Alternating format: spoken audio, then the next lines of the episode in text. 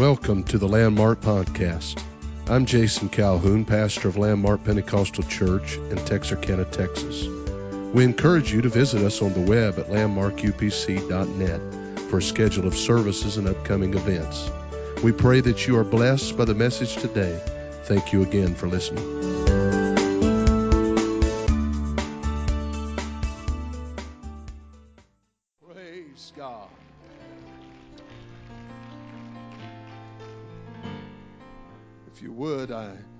Ask you to go with me in the Word of the Lord tonight to the Gospel of Mark, chapter 16. The Gospel of Mark, chapter 16. I want to read one verse there, verse 15. Mark 16 and 15, a very simple and straightforward uh, verse of Scripture. And uh, what I have tonight is not rocket science, but I felt it very strong on my spirit and, uh, and just intensified throughout the week. And I felt the need to talk about this, and it just so happens that it's this week preceding Easter.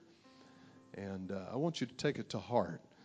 These are the words of Jesus, and he said unto them, Go ye into all, everybody say all, all the world, and preach the gospel to every creature. And of course, there's a lot of powerful uh, verses that follow here and uh, tells us how that we're not going alone, basically, uh, that we're going in the power and the might and the anointing of the Lord and that He does not ask us to do anything that He does not give us what it takes to be successful at it. And uh, isn't that comforting that God will never call you to do anything or expect you to do anything that will not enable you in it? And so, uh, this that we're asked to do is probably the primary thing when it comes to our walk with God and Christian experience. This is probably the most primary thing and yet it's often overlooked. And we're going to talk about that tonight. There's similar texts that could be compared to this one in uh, Matthew, the 28th chapter. Also, Luke chapter 24 gives us similar uh, text like this, uh, talking about uh, these very things that the Lord instructed his followers in before his ascension, before his departure from this earth. Basically, he was laying it in their hands. He was giving it to them to do. This is your responsibility. I've been with you for this time, but this is what I want you to do. And I want you to continue on and build my church. And uh, if you'll do this, I will be with you. And you know, the miraculous thing was, is when they set out to do this, all of their needs were met. Everything that they uh, had as far as a earthly need was taken care of as they took care of the business of the kingdom. And so if you're called to do kingdom work, you don't have to worry that God is, you know, I can't do this or I can't do that because I'm worried that, uh, you know, my needs will not be met. If you'll live for God and serve the Lord and give time to Him, it will not be time wasted, but God will take care of you and meet your needs. And that's a wonderful promise, isn't it? So let's let's pray right now that the Lord would help us in the remainder of this service and be with us and bless us here tonight. Jesus, I thank you, God, so very much for your spirit that we feel, the anointing of the Holy Ghost that is already here. Your word is anointed. I pray, God, that we could be anointed to receive the word. We could be anointed uh, and receptive in our hearts to what you want to do here tonight. We thank you, God. We thank you, God. I can't think of anything dearer to your heart than the salvation of souls and people of this world that need you. And I pray, God, that you would move upon us tonight to fulfill your will. In Jesus' name, amen. Thank you for standing. You may be seated. I want to use just one word as a subject, and that is the word commissioned. Commissioned. And um, commission means to uh, be authorized to produce or to build something. For instance, we use this term a lot uh, concerning artists. An artist is commissioned to produce a piece of art. Maybe has a reputation of, of painting or sculpting or whatever it may be. And um, because someone's seen their previous work and liked it and thought that they would have the capability of producing something uh, that they would want, they would commission them to perhaps paint a picture. And uh, not so much nowadays, but in times past, people certainly were commissioned to sculpt or even to uh, help in the architecture of certain buildings. Uh, just this week, we were reminded of some of that with the uh, burning of the Notre Dame Cathedral in Paris. And uh, people talked about how intricate the ceiling and all the wood structure was there. And then, of course, all the various things that were housed inside, the famous uh, pieces of art that were housed inside this cathedral. And there's other places quite like this that we could discuss. But artists uh, are commissioned a lot of times uh, to paint or to sculpt or to produce something of art that would be to the specifications of the person that has commissioned them. They, they don't have the ability to just go out here and freelance on their own. Uh, but if they're commissioned, then there's a certain thing and there's details that they need to follow in order to fulfill this commission. And I can prove to you through the Word of God that every one of us that have been born again of water and spirit, every one of us that are children of God, have been commissioned, commissioned as a child of God to build God's church, to duplicate ourselves. And uh, so I want to talk about this concept a little bit here tonight. Jesus said in our text, Go ye into all the world and preach the gospel to every creature. And so we understand just by that text alone, and there's many other uh, scriptures that we could use to support this, but we understand, but just the reading of that text, that the gospel is inclusive. That the gospel is not just for a certain group, it's not an exclusive gospel, it's not just for a certain group of people. Uh, it's not for a certain age group, a certain social standing, a certain race, certain color, certain culture, any of that. But it's for any and all that are hungry to receive the gospel of Jesus Christ. They can receive it. And it's God's intent that they have an opportunity to receive the gospel of Jesus Christ. And this is uh, this text that I read to you and the others that I referred to is uh, often referred to as the Great Commission. But sadly, this is probably one of the most omitted things as far as in the church world today. And uh, this is this is seemingly uh, something that is overlooked and not talked about a whole lot, because just to be frank with you, it makes us uncomfortable uh, to understand that we have such a great responsibility and that the Lord expects us to be involved in bringing in a harvest of souls. God expects us to be involved in the building up of the kingdom of God. There's more to it than us just being saved, but we're each one saved for a purpose. We're saved for a reason. As long as we're here on this earth, of course, our soul has been saved eternally. Uh, we, we, we hope to live with Jesus throughout all of eternity. But while we're still here on this earth, we have a work to do. And there's a will of God that is involved with that. There's something that He has commissioned us to do. And so, uh, a lot of times we, we see that people are, are in, in, in the church become selfishly uh, consumed with just what they desire out of it, just their own salvation, and, and just trying to maintain that and keep up with that. And uh, then just what church can give to them. And we have fallen into the deadly trap of becoming consumers instead of contributors to the kingdom of God. And this is a big debate in Christianity today because for the last several years, last couple of decades, really, particularly, uh, it seems that churches have become more consumer conscious in their approach. And so there's been a, uh, people that has awakened to the fact that this is not good, and they begin to talk about it and make people aware of it and teach against consumerism when it comes to uh, the church and the things of God and not having the attitude of just what I can get out of it. Uh, and just about me, and this is only what I'm concerned with is my wants and my desires.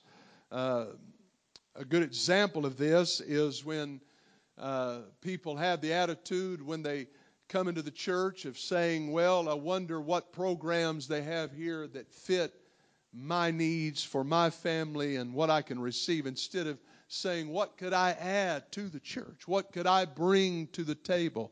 What could I do uh, to get involved in the will of God and making this a better place, a greater place?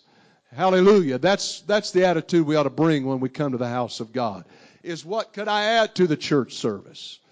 What could I contribute when I come to the house of God?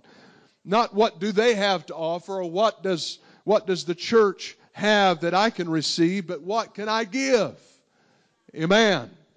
And so you see uh, more and more this consumerism idea and concept taking over people's lives. You know, I want a sermon that's 20 minutes long.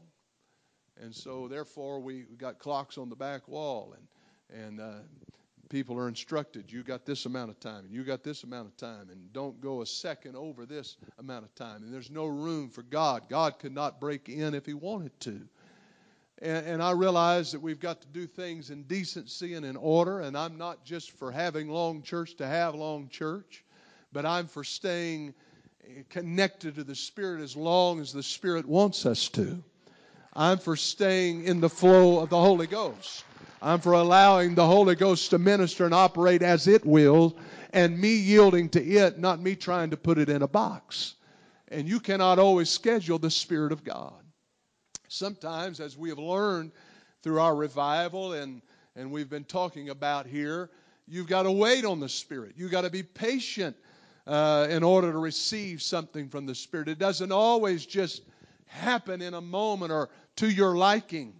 And uh, sometimes God allows us to pray through some things, or maybe put aside some things, or surrender some things on the altar before the Spirit of God is able to be activated in our lives like it needs to be. And uh, that, that has to happen. We can't get away from that. There's no way to shortcut that, or short circuit that, or get around it. There, there's no way that you can, you can uh, uh, say, well, uh, you know, if it doesn't happen just in my timing and the way that I think it ought to, then uh, we'll, we'll just move on. If you do, you're going to miss. You're going to miss the main thing and what it is that God wants to do. I believe there's a will of God, a specific will of God for every church service that we come into. Amen. If there's not, we're wasting our time. And, and it's not about what we can plan, it's about what we can get into His plan and His His flow of things, and then as our plans become His, then we can see the will of God performed in our life and His purpose fulfilled, and the work of God done. Can you say praise the Lord? And, and so uh, I don't want to have a consumer mentality. You know, everything has to be just right, and uh, come in, everything has to be built just for my comfort and just for my wants and, and my desires. And, uh, you know, there's a certain brand of things that I want. There's a certain song that I want sung and type of music that I like. Well, you know, uh, in a church where there's old and young and, and new converts and old converts, there's, there's going to be these things to grapple with. And uh, we have to realize that there's, there's music for the young and there's music for the old. And, uh, you know, as much as you might like bluegrass, young folks don't get a lot out of it. I'm not getting a lot of amens in here because there's a lot of older folks in here tonight. But, you know, as much as you may enjoy banjo, uh, the, old fo- the old folks enjoy that. The young folks don't, don't appreciate it nearly as much. And uh, you, you may enjoy those things, but we have to recognize that it's not all just about me. Amen. And the young folks have to have the same attitude that it's not, you know, every once in a while we're going to sing some some songs that you may not remember or maybe you've never heard out of the hymn book. Uh, we do that occasionally, and we sing these songs. Why? Because they're important. Many of them have doctrine in them that I don't want to, to fail to sing about and to talk about. And they're good songs, and there's something about them and the heritage of it that we need to keep. Does anybody understand where I'm coming from here tonight? And so this is this is a part of it. And so we have to stay open and receptive and, and realize that this is part of fulfilling the work of God. And in the kingdom of God, it's like it flips our idea of things and how we have been raised, and especially in our culture here in America, to think about things. The kingdom of God isn't based on getting. The kingdom of God is based on giving. And when we give in the kingdom of God, we receive everything that we have need of. Oh, yeah.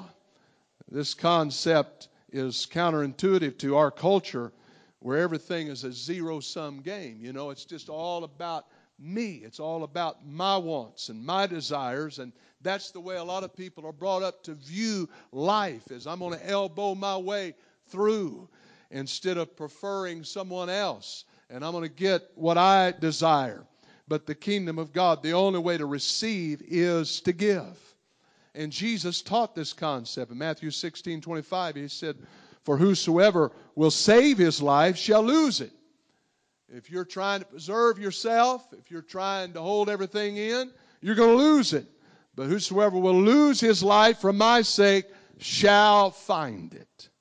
Amen. There's something about laying your will down and your desires down and coming in alignment with God's will and being a giver and someone, and I'm not just talking about monetary things, I'm not just talking about uh, contributing in the altar, and, and that is a part of it, but I'm talking about what we contribute as far as time and energy and, and our wherewithal as far as the church is concerned. Somebody says, Well, when I get to a certain point in life, then I'm going to do it and then I'm going to spend more time giving uh, to God. I'm, I'm going to I'm going to work hard to get to a certain place and fulfill certain things in my life, and then I'm really going to I'm going to have some time to really give my life and dedicate myself to God. You know what? You may not have that opportunity. First of all, I believe we're living in the last days. Second of all, I believe that life is so fleeting that nothing is guaranteed, and whatever you're going to do, if God's been moving on your heart, there's a reason why He's been moving on your heart. And everything about this life is so fleeting that it could be taken away in a moment. It could be stripped away, and, and, and we better not get such a death grip on it that we do not uh, yield it on the altar to God and say, God, I'm just a steward. I'm just blessed to be an overseer. But God, you're the one that has supplied. You're the one that has given. You're the one that has blessed. And so, therefore, I don't want to be stingy. I don't want to be selfish with my talents. I don't want to be selfish with my time. I don't want to be selfish with my money. I want to be selfish uh, with the gospel of Jesus Christ. But I want to get it out there because we have a limited amount of time and there's a whole lot of souls that need to hear this gospel. Hallelujah. Praise God. Hallelujah. So, this leads me really to my first point. In order for us to reach souls, we must take the focus off of ourselves. As long as we are consumed with our own needs and wants and desires, we'll never be able to fulfill the purpose of God. We remain, when we stay self focused, we remain needy. When we stay self focused, we remain wanting. When we stay self focused, we will remain hungry and unfulfilled and empty. Jesus taught this in John chapter number 12 and verse 24 Verily, verily, or truly, truly, I say unto you, except a corn of wheat fall into the ground and die, it abideth alone. It abideth alone. That right there is a perfect depiction of selfishness.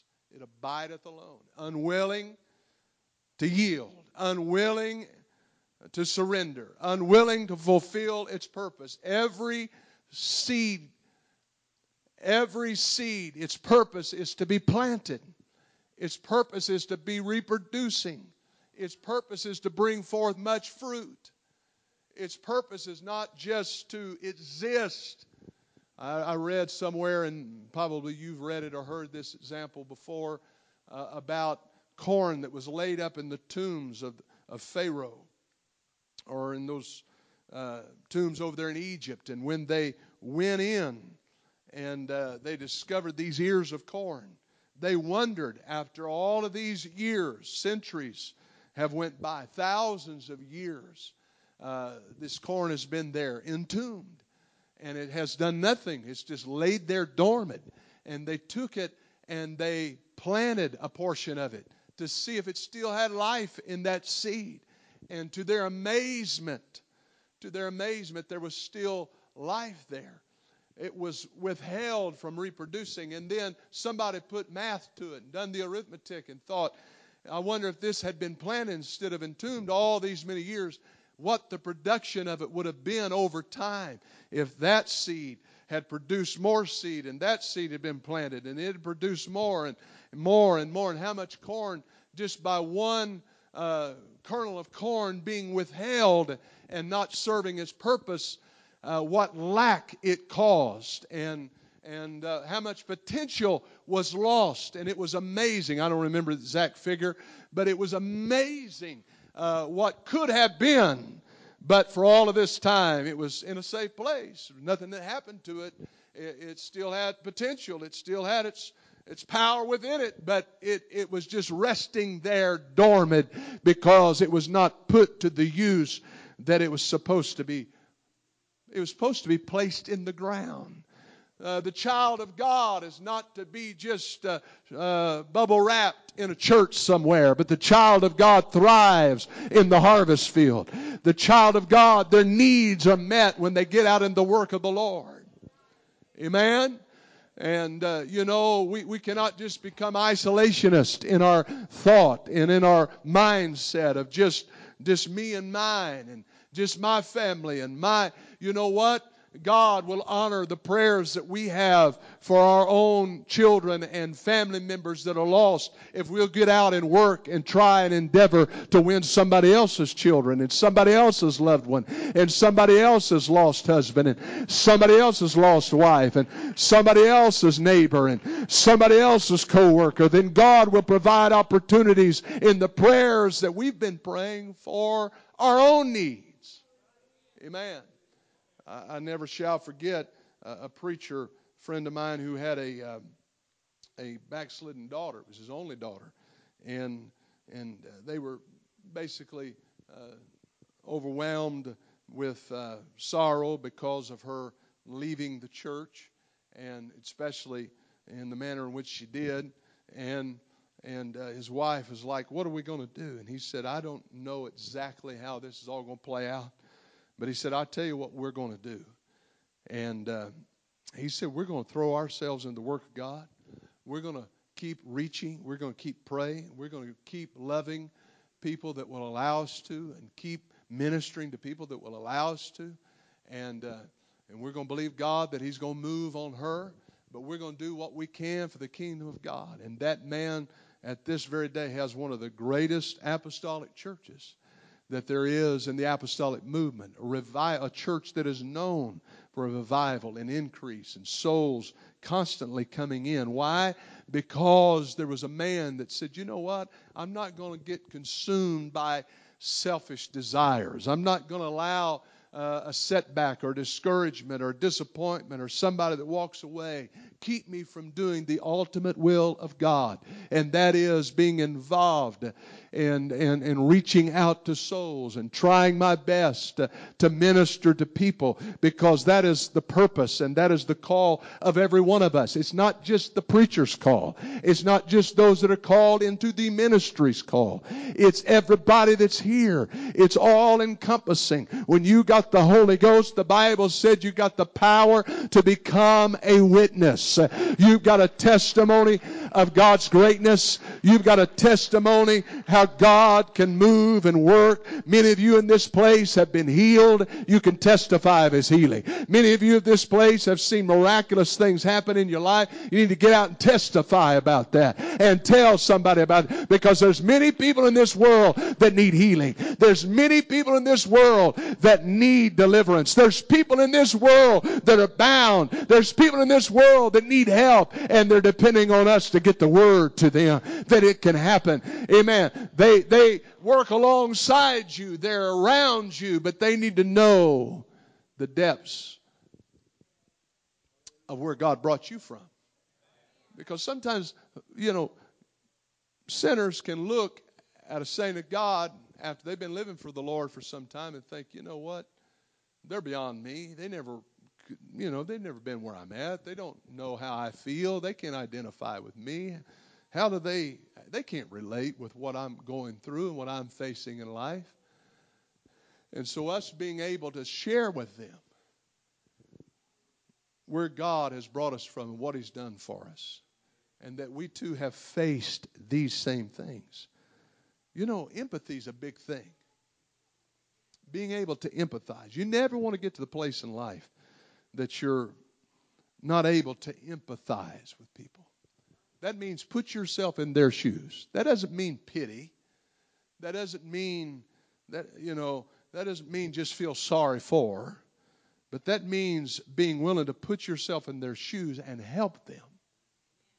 You know, it's easy to say when a brother comes to you and, and says, uh, you know, I've got this need. Uh, uh, doctor has told me that I have uh, leukemia. I'm just pulling this out of thin air. I've been diagnosed with a brain tumor. And, and, and, and of course, there's nothing that we can do but pray for somebody in that situation. And we say, Oh, brother, I'm going to pray. And we mean it sincerely. And we imagine in our hearts what it would be like to be in that condition. And we Pray for them earnestly. And then somebody comes and says, Brother, uh, you know what? I don't get paid till Friday, and uh, and uh, I'm running low on gas. And we said, Well, we'll pray for you. we can do something about that tank of gas, can't we? Not everybody hit me up after church for a tank of gas now. There's a lot of folks go around here. I get hit up pretty regularly. So uh, I'm ready to spread it out a little bit. Amen. I'm ready to give my burden to other folks. Amen. So what I'm saying is, is there's sometimes that when we're able to do something, we don't do something. It doesn't have to be a tank of gas. I'm just using that as, and that's probably a poor example, but I'm just using that as an illustration to tell you that there is some things that we can do and empathizing with people. And we can make a difference. And we need to do the things that we can do and make a difference where we can make a difference. Can you say, Praise the Lord? That's what being a, a true Christian is, is all about. And you can sit back and say, Well, uh, everybody's got the same opportunities that I've got. Everybody, everybody can do the same thing I've done. Well, I don't know that you I don't know that you can prove that. Some people are born on third base and think they hit a triple, you know, and, and just assume that everybody else has the same opportunities that they've had. Not everybody's had the same opportunities you've had. Amen? And that's why when we come to the house of God, when we come to the kingdom of God, and we're born again of water and of spirit, and we come to the kingdom of God, it gives people a chance to come and to be empowered. The Holy Ghost is more than just a ticket to heaven, folks. The Holy Ghost is empowerment to really make a difference in the world and be a different person and be productive as a person. Amen. I, have known people, you've known people, they didn't have two cents to rub together when they came to God, but suddenly they got a work ethic and suddenly they, they begin to learn some things and they got a hold of some things that would help them. And God gave them wisdom of how to make right decisions and choices concerning their finances. And, and uh, instead of living hand to mouth, God began to bless them because they began uh, to, to uh, give the Lord uh, their tithe and their offering as they begin to, uh, as they started out small, they, they were faithful in the small things. And God said, because they were ruled well in these small things, I'm going to make them ruler over some more things. And I'm going to bless them. That's how the kingdom of God works. But it starts with us, amen, being willing to give people an opportunity and empathize with them and say, hey, this will add to your life. This will make your life more complete. This will make your life more fulfilled. Amen. Praise God. Because it's impossible for people to be productive in society if they're addicted. It's impossible for people to really be productive in society if they're constantly dealing with anger and they have no ability to get along with others and, and they're bound by hostilities and things that are pinned up within them. But when they get down in an altar and they get the joy of the Holy Ghost, they start seeing people differently. They start acting differently. They, they start becoming able to get along with their coworkers. And they become attractive to their employers instead of a repellent. Amen? And I'm just this is just a little Christianity 101 here, but this is this is what living for God is about. Sometimes we think of the church and living for God as is this separate deal over here, and we put it in this column over here that says that that's my spiritual thing over there, and that doesn't have anything to do with the rest of my life. I'm going to tell you this has everything to do with your life, every part of your life, every decision that you make every choice that you're involved in. The Bible said we walk in the Spirit. Paul talked about it on a daily basis, walking in the Spirit. And he said the only way I can do that is to crucify my flesh. So I got to get out of just me and mine and what I want. Now I got to get into the kingdom of God. And so as long as it's there, it bides alone. But if it die, you know, sometimes my small dreams have to die so God's big dream can be fulfilled. Sometimes my little concept of things has to die so that God's bigger concept of things can be fulfilled. You get what I'm saying? God has a bigger plan sometimes. When our plans don't go through and we think, well, this is what I got planned out in this way, I'd like to see it happen, and, and, and then we have to come to an altar and realize that may not be the will of God. Perhaps God's got something bigger that He wants to do in your life. So, reproduction requires sacrifice. Can you say, Praise the Lord? And that's even true in the natural. And I, I uh, a woman, when she becomes a mother, has to sacrifice. Sacrifice comfort, of course, and uh, sacrifice a measure of beauty, nine months of carrying a burden, and then, of course, the travail of, of childbirth. And I'm, I'm detailing this kind of like bullet points, like it's nothing, but I'm telling you, it's a big deal for every mother that is here. You know it's a big deal. And once the child is born, that's when the real work begins. The inconveniences, caring for, the treatment of wounds and nurturing and cooking meals and supporting and training. Child's definition of love is time. Being an example to our children is one of our responsibilities. Children learn more from what they see than what they're told. Example is important. And new converts I'm relating all of this to new converts. New converts learn more from what they see and feel and experience than they do from just what they're told. Amen? They need to see an example of prayer. Again, I've talked a little bit in our announcements about people in prayer and how that they may not know how to pray. We just assume people know how to pray, especially those of us that are raised in church, and I put myself in that category. I, have had people when I was traveling ask me, you know, where do I start? I mean, how do I talk to God? I mean, I've never done this. You're going to have to instruct me. You're going to have to help me. And at first, it was kind of foreign to me because I was raised up uh, from a small boy anyway in the church from the age of about four or five when my parents got in the church. I was raised up around it. And so that's all I ever knew. And I just assumed everybody knew how to pray. And, and but we have to to be patient with people and instruct people and tell people that they don't have to have a King James English prayer to get through to God. They got to have an honest heart to get through to God. And when they come, uh, God's not concerned about how big of words and how many joints the words got in them and how many syllables they got in them. But God's concerned about the condition of their heart and the humility of their heart when they approach Him. And then they need to understand worship. And they need to see an example of true worship. And, and you know, we could discuss the differences between praise and worship, but, but worship is a depth that we enter into that is beyond praise, where God, we're really connecting with God.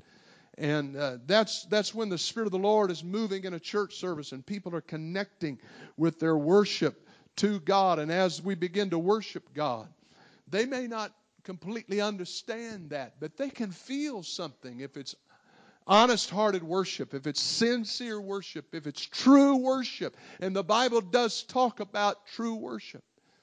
It says, They that worship him must worship him, a true worshiper uh, must worship him in spirit and in truth.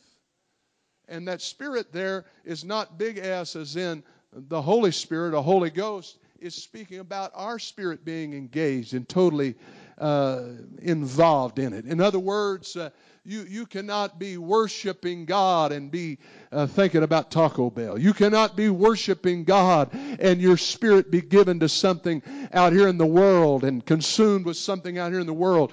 But the only way you can truly worship God as you need to is for your spirit to be involved in it. Uh, that means totally given to it. Uh, that means enthusiastic about it. Uh, that means passionate about it. It may be with tears uh, and it may be with shouting. But whatever it is, you're responding to the Holy Ghost, to the Spirit of God. Your spirit is connecting with Him. And through that, it, it gives way to true worship.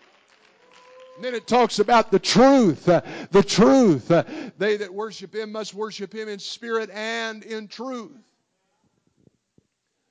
Amen. There's a lot of folks that are proclaiming worship to God and talking about worship that they're giving to the Lord. I'm not certain that it really qualifies as true worship. I believe they're sincere. I believe they're endeavoring to do what they know to be right.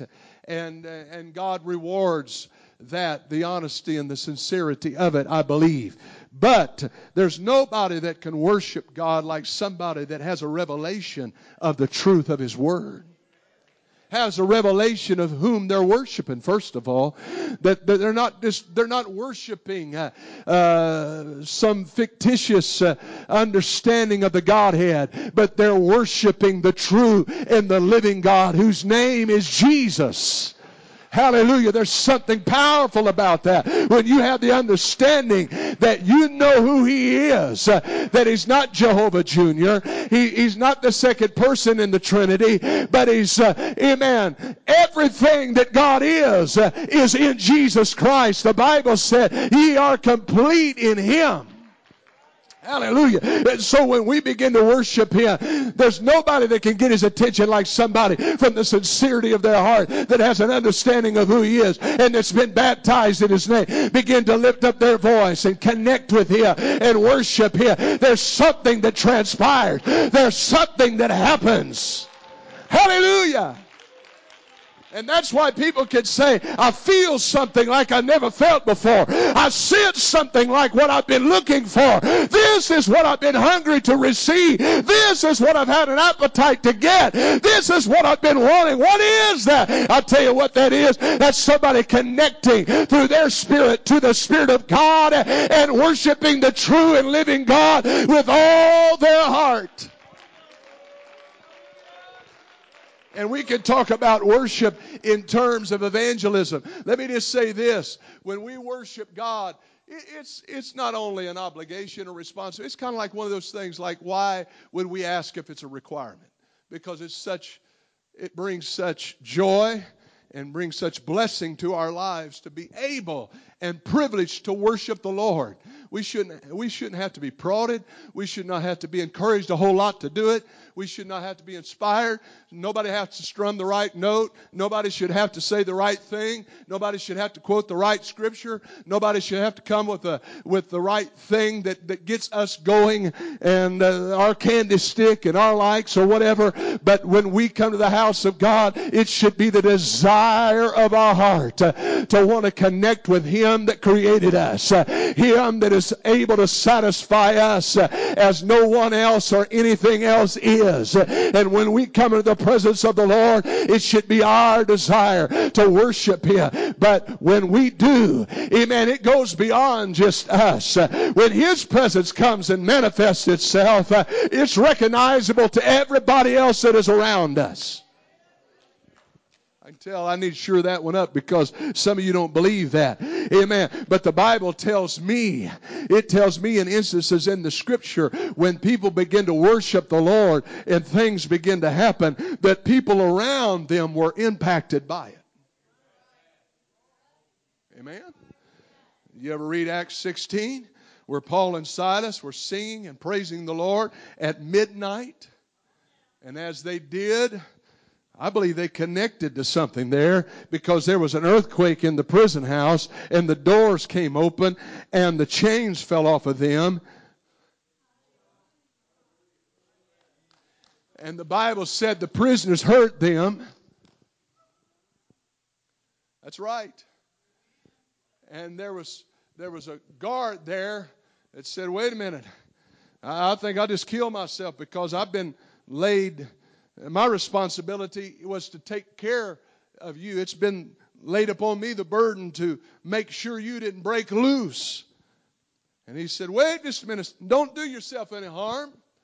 He said, Same God that's ministering right here in our situation and helping us can help you. And the Bible says, as a result of their worshiping God and their praising the Lord and getting connected in the Spirit, the Bible says that not only were they set free, but before it was over with, that the jailer and his whole household was baptized and they were saved and set free. I'm telling you, worship goes beyond just you. It affects others. Uh, amen. It sets an atmosphere in which others can be saved in. Can you say praise the Lord to that? Why don't somebody raise their hands and let's worship Him together right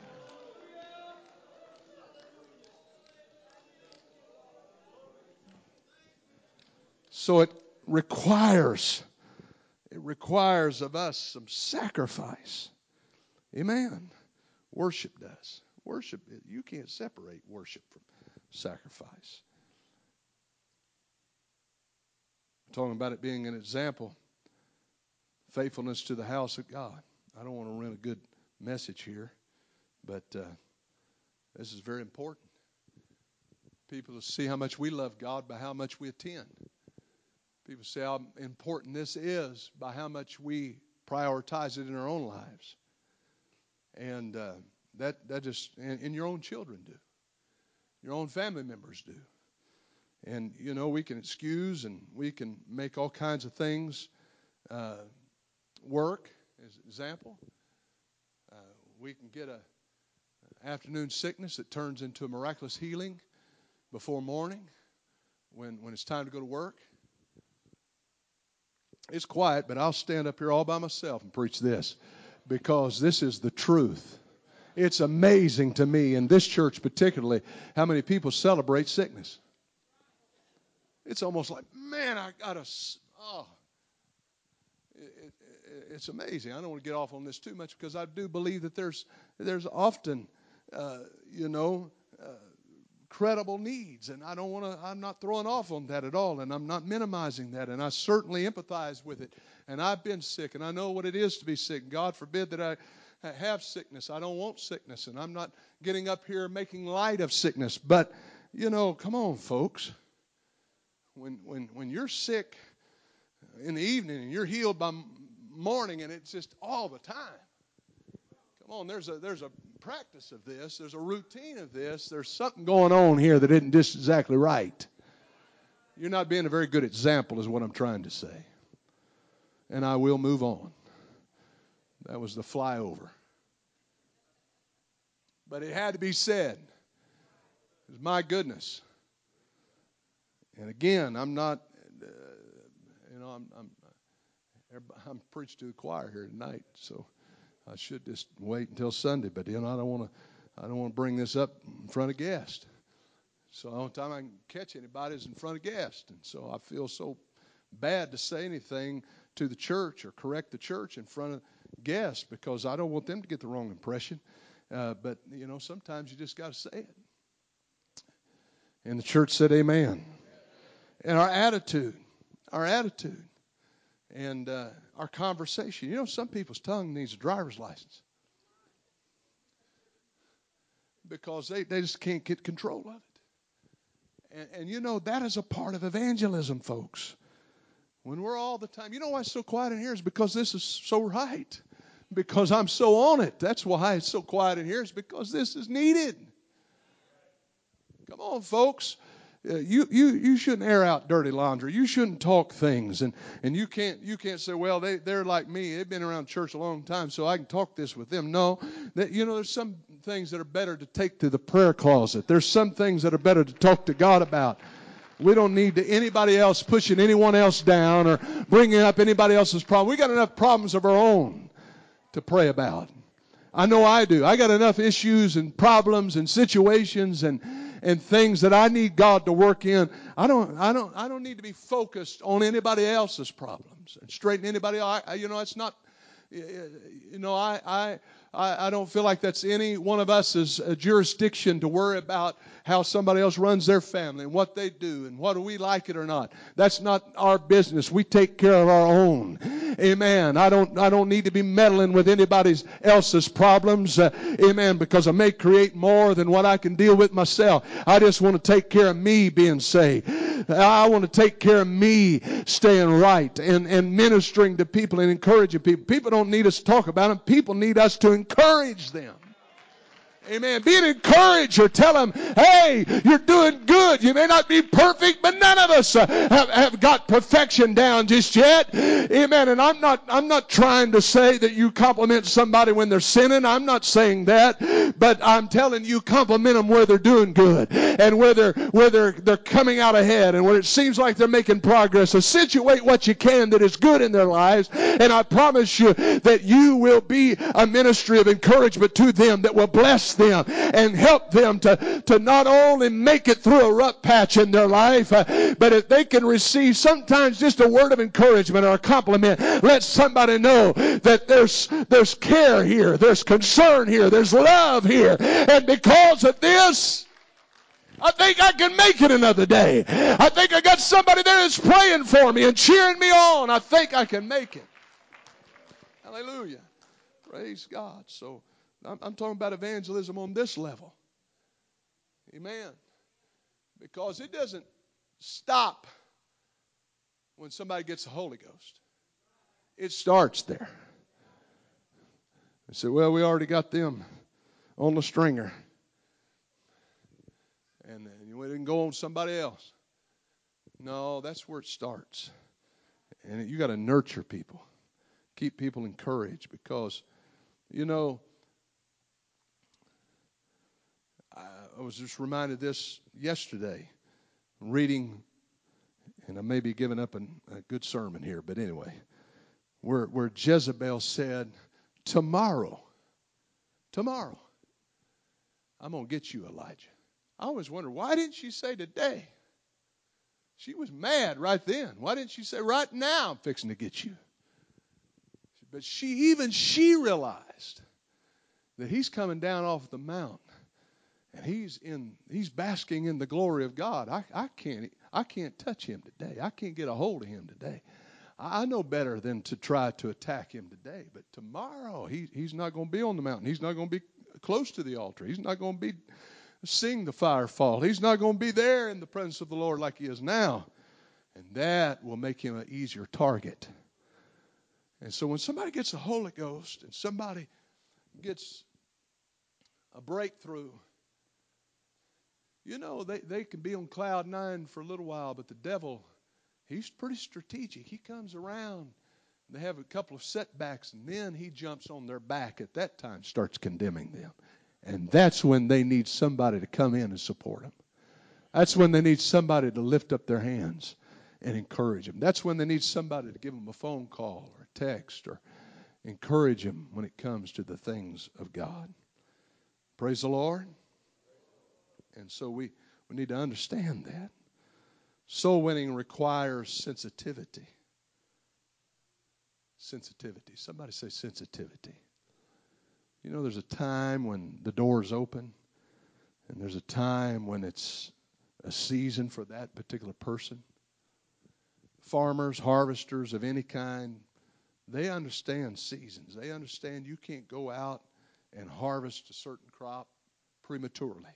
If you do, it's just going to bring everything, all your efforts and everything will be of waste. But they also know you can't wait too long. And so you got to be sensitive to the voice of God to be a soul winner. And when God prompts your heart, now I believe we ought to invite and try with everybody. But you'll feel that gentle nudge when it's time to lean in a little bit more and time to get a little bit more in depth about it. Press in a little bit further and uh, be sensitive to that. Jesus said, I must needs go through Samaria and he came in contact at a particular time of day. He intersected with this lady that was in need. I must needs go through Samaria. He felt a compulsion to do so, and it's an example to us. And then in Acts 16, the Bible says that Paul essayed to go to Bithynia but the Spirit suffered him not, and he was wondering, you know, this is this seems like the logical thing to do. There's souls over there. That's where I want to go next. And that night, a vision came to him, and he saw a man of Macedonia who said, "Come over into Macedonia and help us." And so he responded. We also find a time in the Scripture, I think it's in Second or First Corinthians 16, where he said, to the Corinthians. He said, I want to come be with you. I want to visit you. I want to see you. But he said, I must tarry in Ephesus until Pentecost because a great door and effectual has been opened unto me, and there are many adversaries. So, what is he saying? He's saying, right now is the season for me to stay right here in Ephesus and win souls, and that's what I'm going to do. Being sensitive. Soul winning requires a person to be studied or prepared. Acts chapter 8, Philip was directed by the Lord to the desert of Gaza. Got down there, and there was a man reading the scripture, an Ethiopian. And he said, Understand what you're reading? He said, How can I accept some man should guide me? And the Bible said at that same scripture, he was reading out the book of Isaiah, and he was reading the prophets words about foretelling uh, about Jesus coming to this world and being the sacrificial lamb for our sins. And he said, I, I, I, don't get this. I don't understand. He began at that same scripture. Wonder, wonder if he'd had say, well, give me a, give me a week and I'll look up this and I'll study a little bit and I'll come back and, and I'll, I'll try to I'll try to clarify that for you. I don't even I've never read that before. But he was able to pick up right there because he knew the Word of God and preached to him Jesus. And as a result, this man was baptized, the Bible said, just a little while longer. And his, he was saved. And, and, uh, and this, is, this is something that that happened because of a man being prepared and studied. Study to show thyself approved, a workman that needeth not to be ashamed. We ought not say, well, somebody ask us, a, and I'm not talking about if they ask you some question about eschatology that is debatable in the first place. And, and uh, I'm talking about when it comes to the essentials, we ought to know them. We ought to have them down. We ought to be able to give an answer.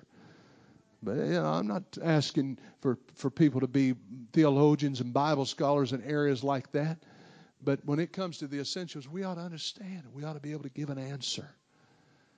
And so we need to be studied, but soul winners also, and you can stand with me. Soul winners also must stay encouraged.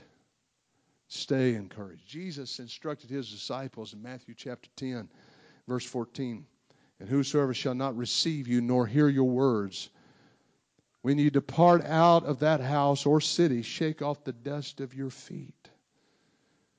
Really, the implication here is, is don't allow this to affect you as you go to the next place. Don't allow this no or this rejection to affect your future potential in winning souls. Don't let it get in your head, in other words. Shake it off immediately. You know, there's some things in our walk with God that we need to shake off immediately.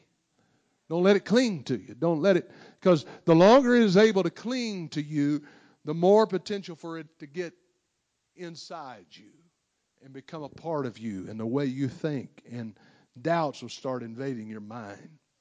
He said, Don't even worry about that. Let it go because I sent you forth. And just as he said to the prophets of old, he said, They have not rejected you, but they've rejected me. I'm sending you out, and I'm going to go with you. And so you just understand you're my ambassador. You leave the results department up to me. You just go and do my work. I'm going to tell you, I can't raise a fly and I can't heal a gnat, but I know a God that can. And so I'm going to pray. I'm going to do His will. I'm going to invite people. I'm going to do my best. And I'm going to let Him do the things that I can't do. You believe that? Praise God. And then in Luke chapter number 10 and verse 16, whosoever heareth you heareth me. Somebody said, Well, I don't want to pressure nobody. And, and I, I understand. I don't want to make anybody uncomfortable. And I understand using wisdom. The Bible said, He that winneth souls is wise. If you're going to win a soul, you're going to have to be wise and articulate things right and, and use wisdom in how you handle things. Don't come with a sledgehammer to Bible study. Well, I'm going to beat everything I know into them tonight, bless God. When they get up from here, bless God, they're going to know what we believe. Yes, sir. I'm fixing to give them the whole Comstock Lode tonight. That's not wise.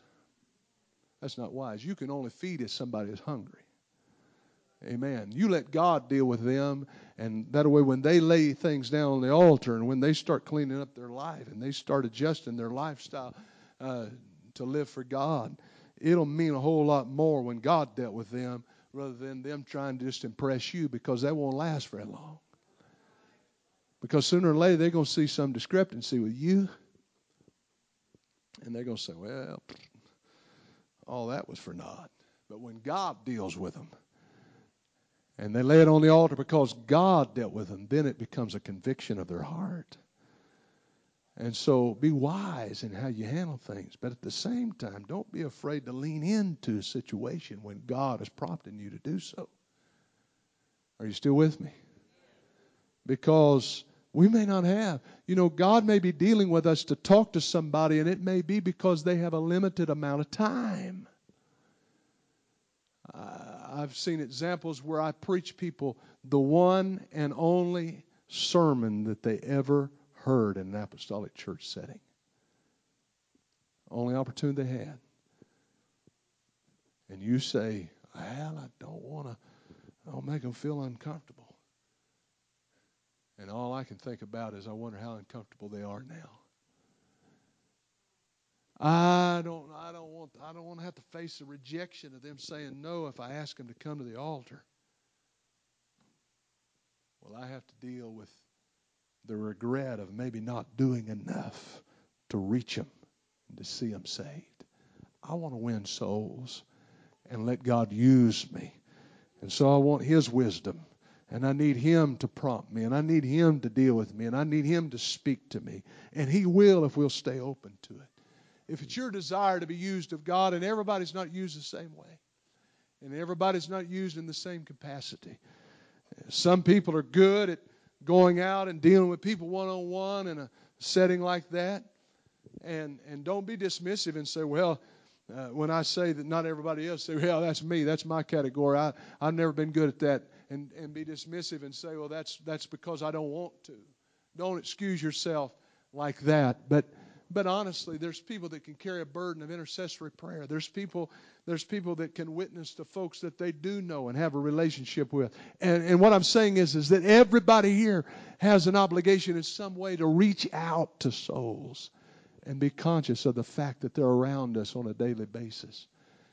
And stay encouraged because, you know, no matter if you received a no at one point, you know, situation may arise in a person's life where things are different now and they need God.